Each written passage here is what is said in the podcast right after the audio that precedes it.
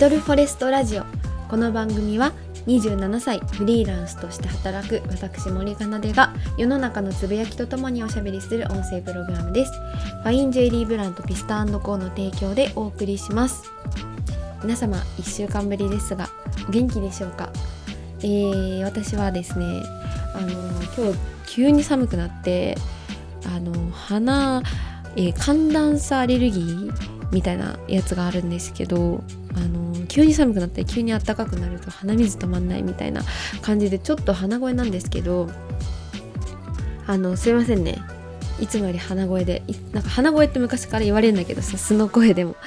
今日は普通に鼻声です。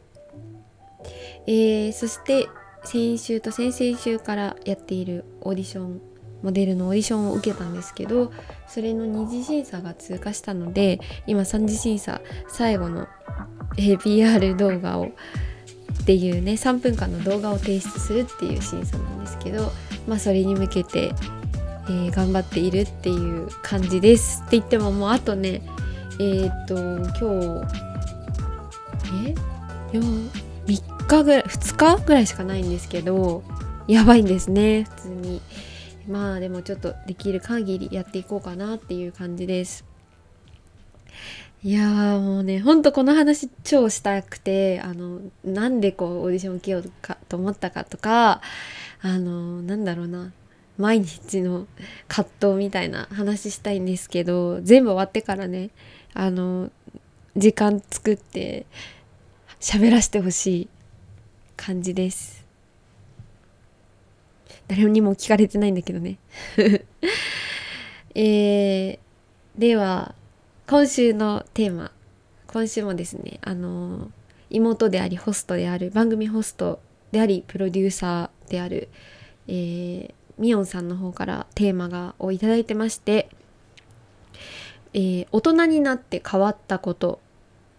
について、えー、おしゃべりしたいなと思います。ぜひ聞いてる皆さんもこのテーマについて一緒に考えてほしいなって思うんだけど、まあなんでこのテーマを与えられたのか私は全然知らないんです。ただ私に喋ってほしいことなんだろうなと思って毎週なんかあのー、なんだろう私気持ち的には今これ一人でねマイクの前で喋ってるけどここの周りにリアルでこう聞きながら自分の意見を言ってる人がいるっていう心づもりでいつも喋っているんですけどあのまあ今週のテーマが大人になって変わったことっていうことなのでまあ是非皆さんもなんかなんだろうってちょっと考えてみてほしいなと思うんだけど私これパッと言われて思った時にあのー、多分子供時代とさから大人時代でさ変わってない人ってほぼいないと思うんだよね。みんな何かしら変わったと思うんだけど私あの子供時代ってまあ子供時代じゃ二十歳までを子供時代としましょう。10代も含ま含まさせてほしいんですけど二十、歳までの間を子供時代として、まあ、今27なのでまあ子供時代から大人時代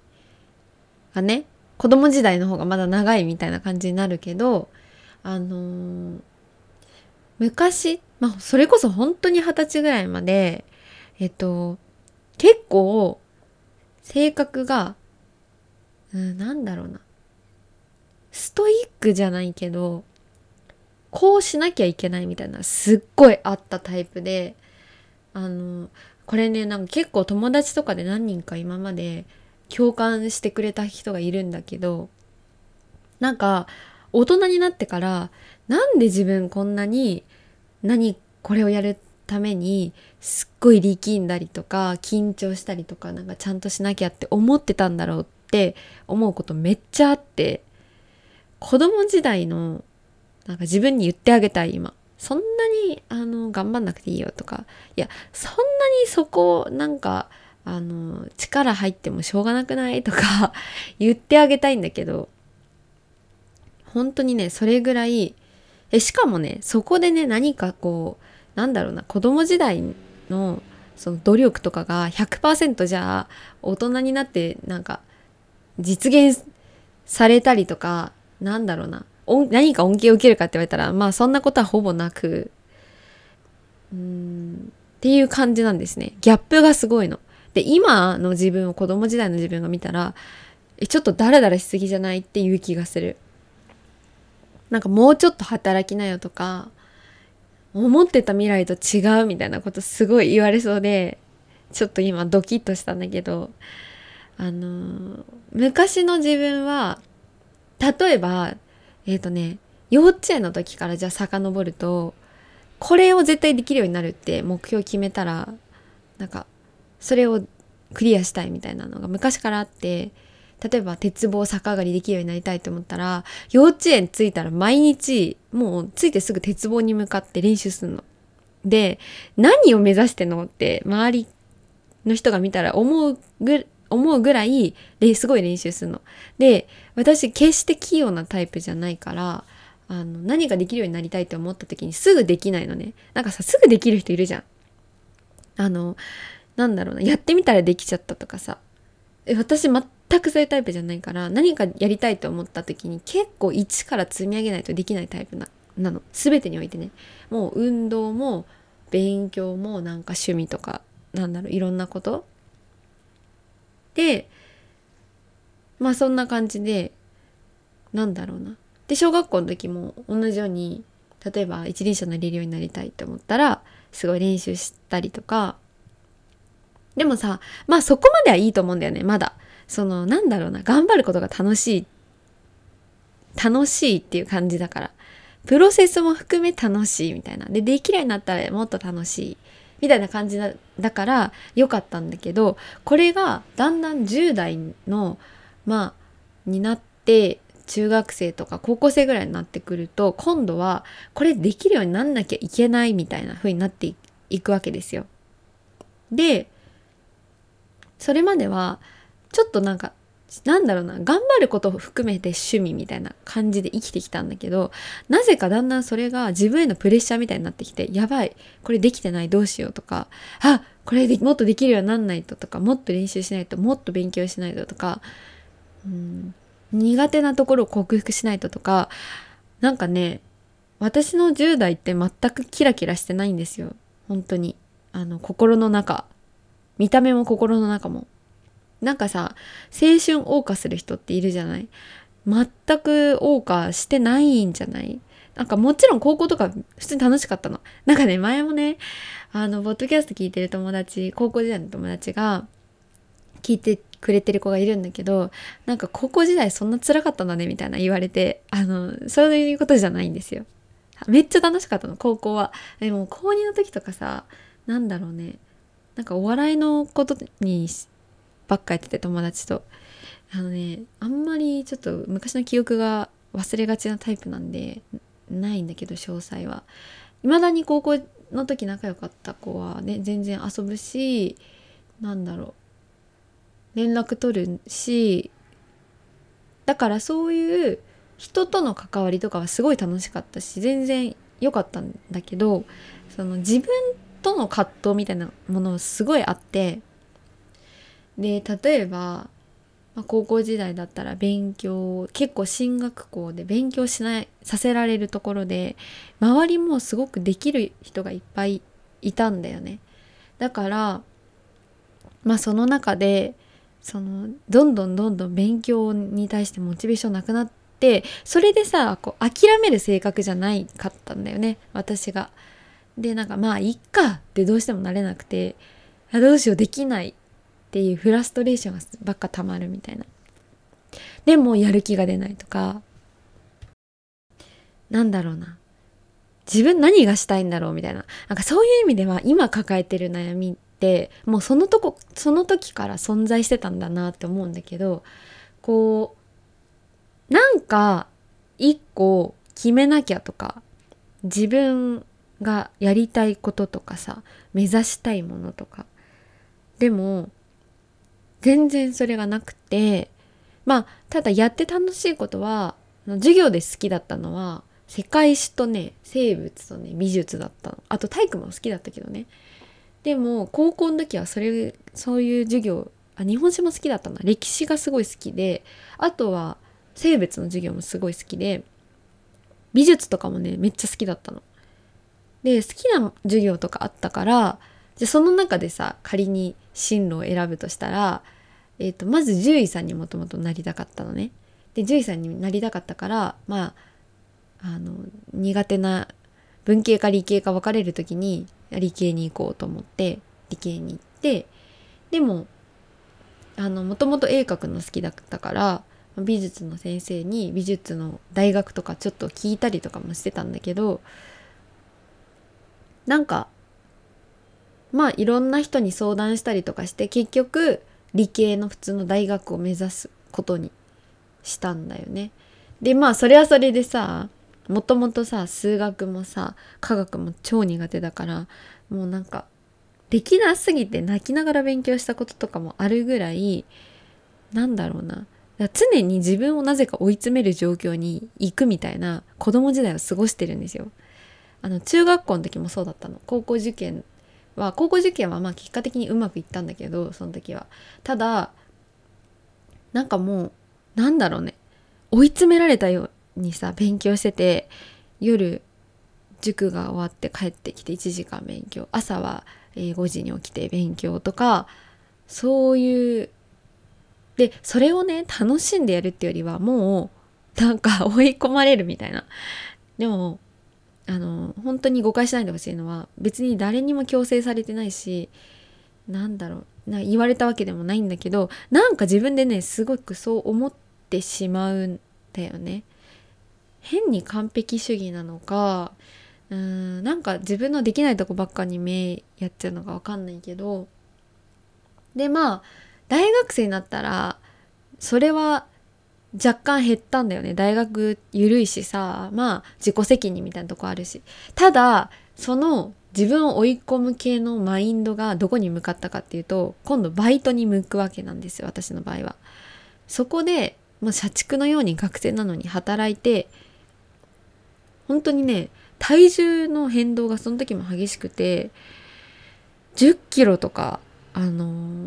ー、12ヶ月単位で変動するの。太ったり痩せたり。もう後半はほぼ痩せるだったかな。でも。でそれもさ全く健康的な痩せ方じゃないからさあのお菓子ばっか食べて痩せるとかそんな感じだったの。まあ私の10代から20歳ぐらいまあ20代前半も含むこんな感じです。でこれをじゃあ幼少期として大人になってどう変わったかっていうとあのそういう自分に気づいたのまず。自分って自分のこと追い込みすぎだったなみたいな。で気づいてなんかそうじゃなくてもいいんじゃないかっていうふうに思ったんだよねふと。というのもさ社会に出たらいろんな人がいるしそのいろんな人との関わりの中でなんかえ大人でこんな例えばさ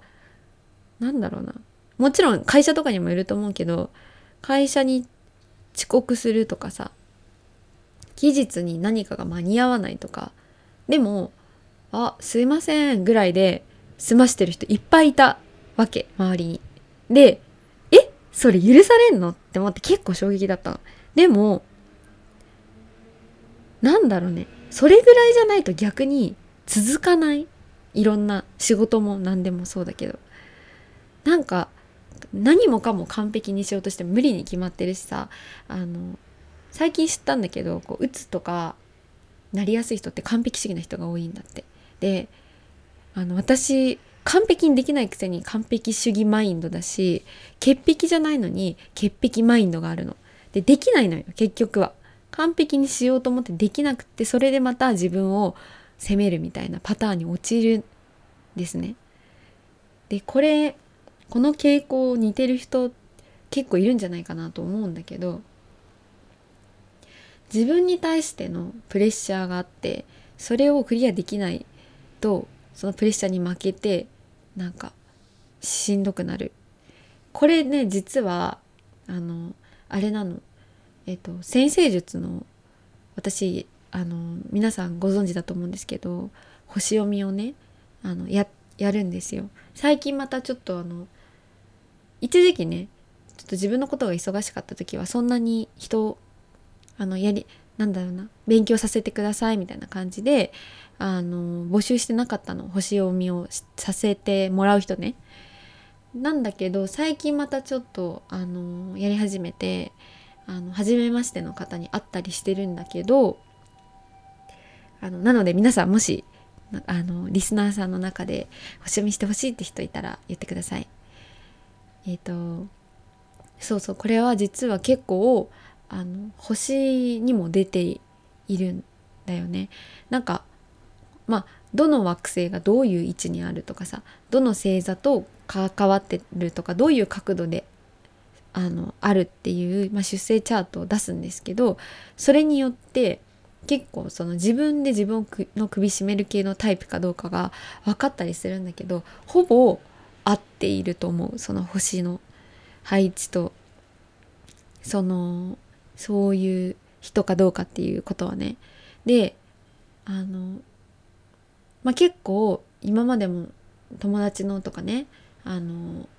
リスナーさんの星を見させてもらったんだけど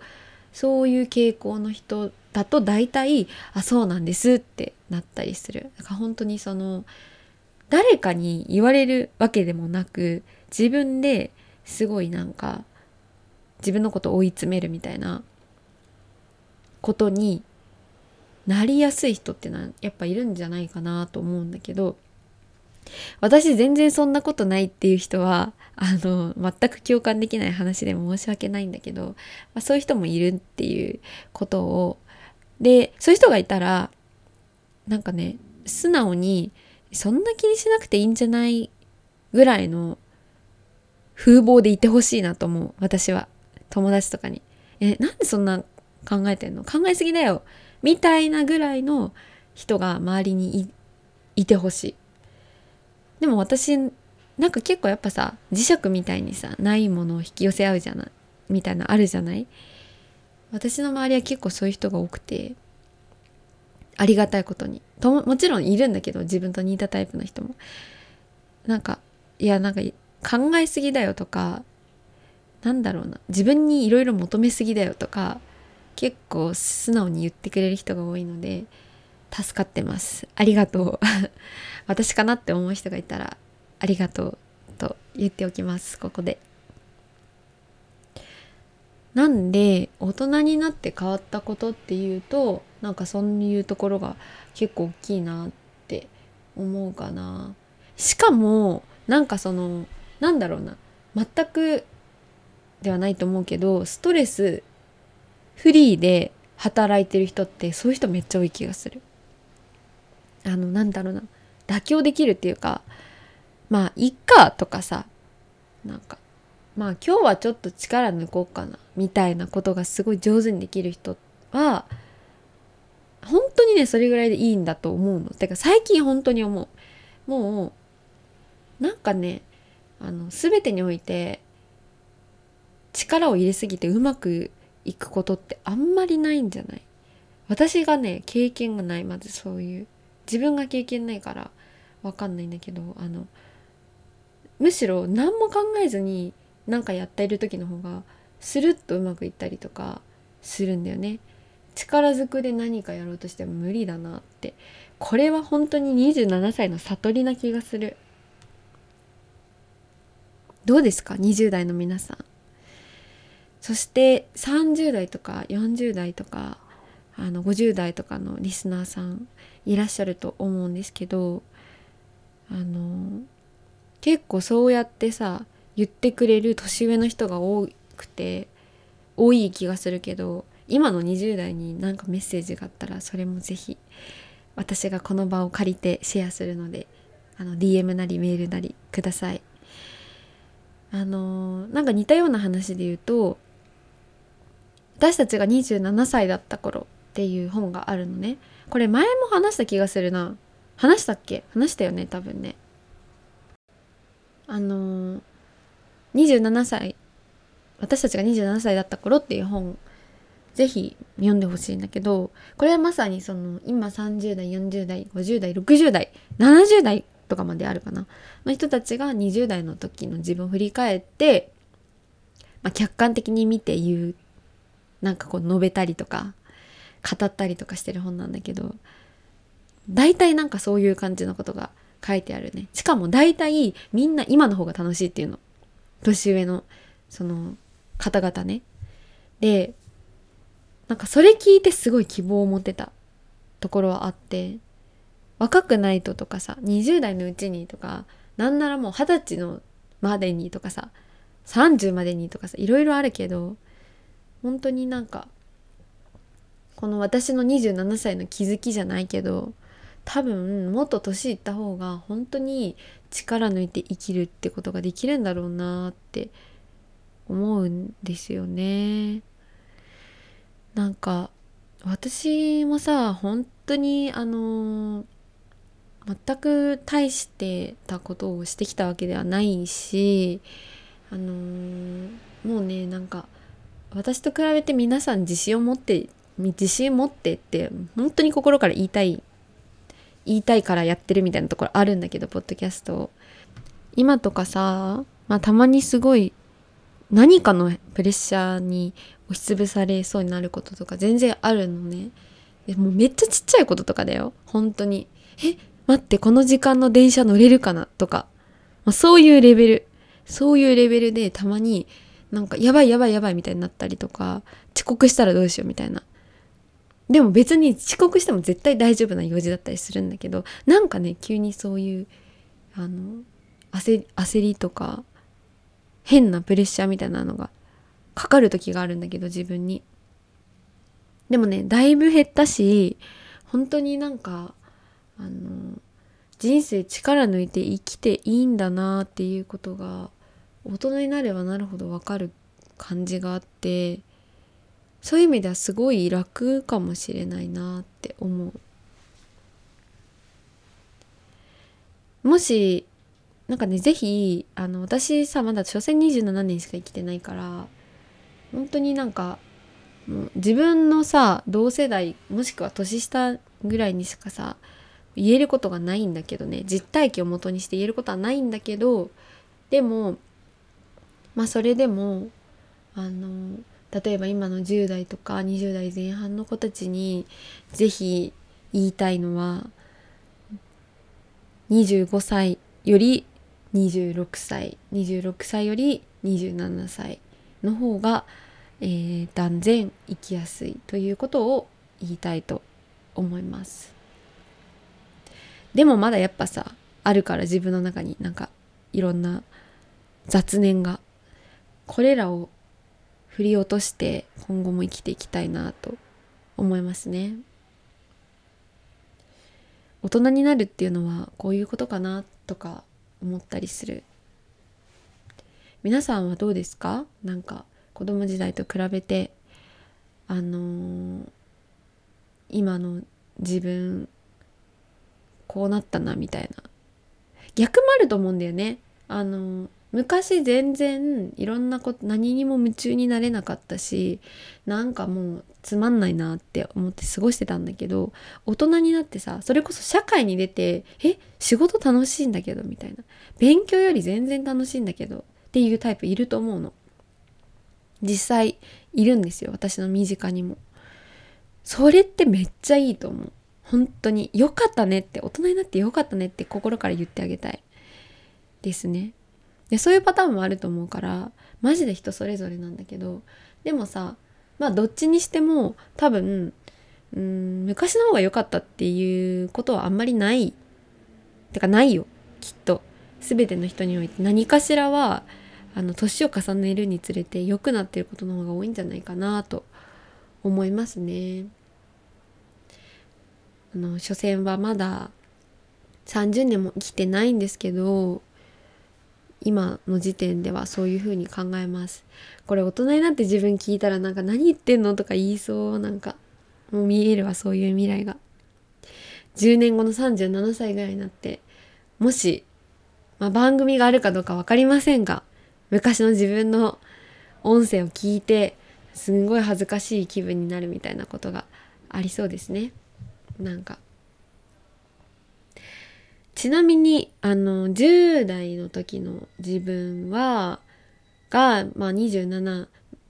なんだろうな27っていうか20代大人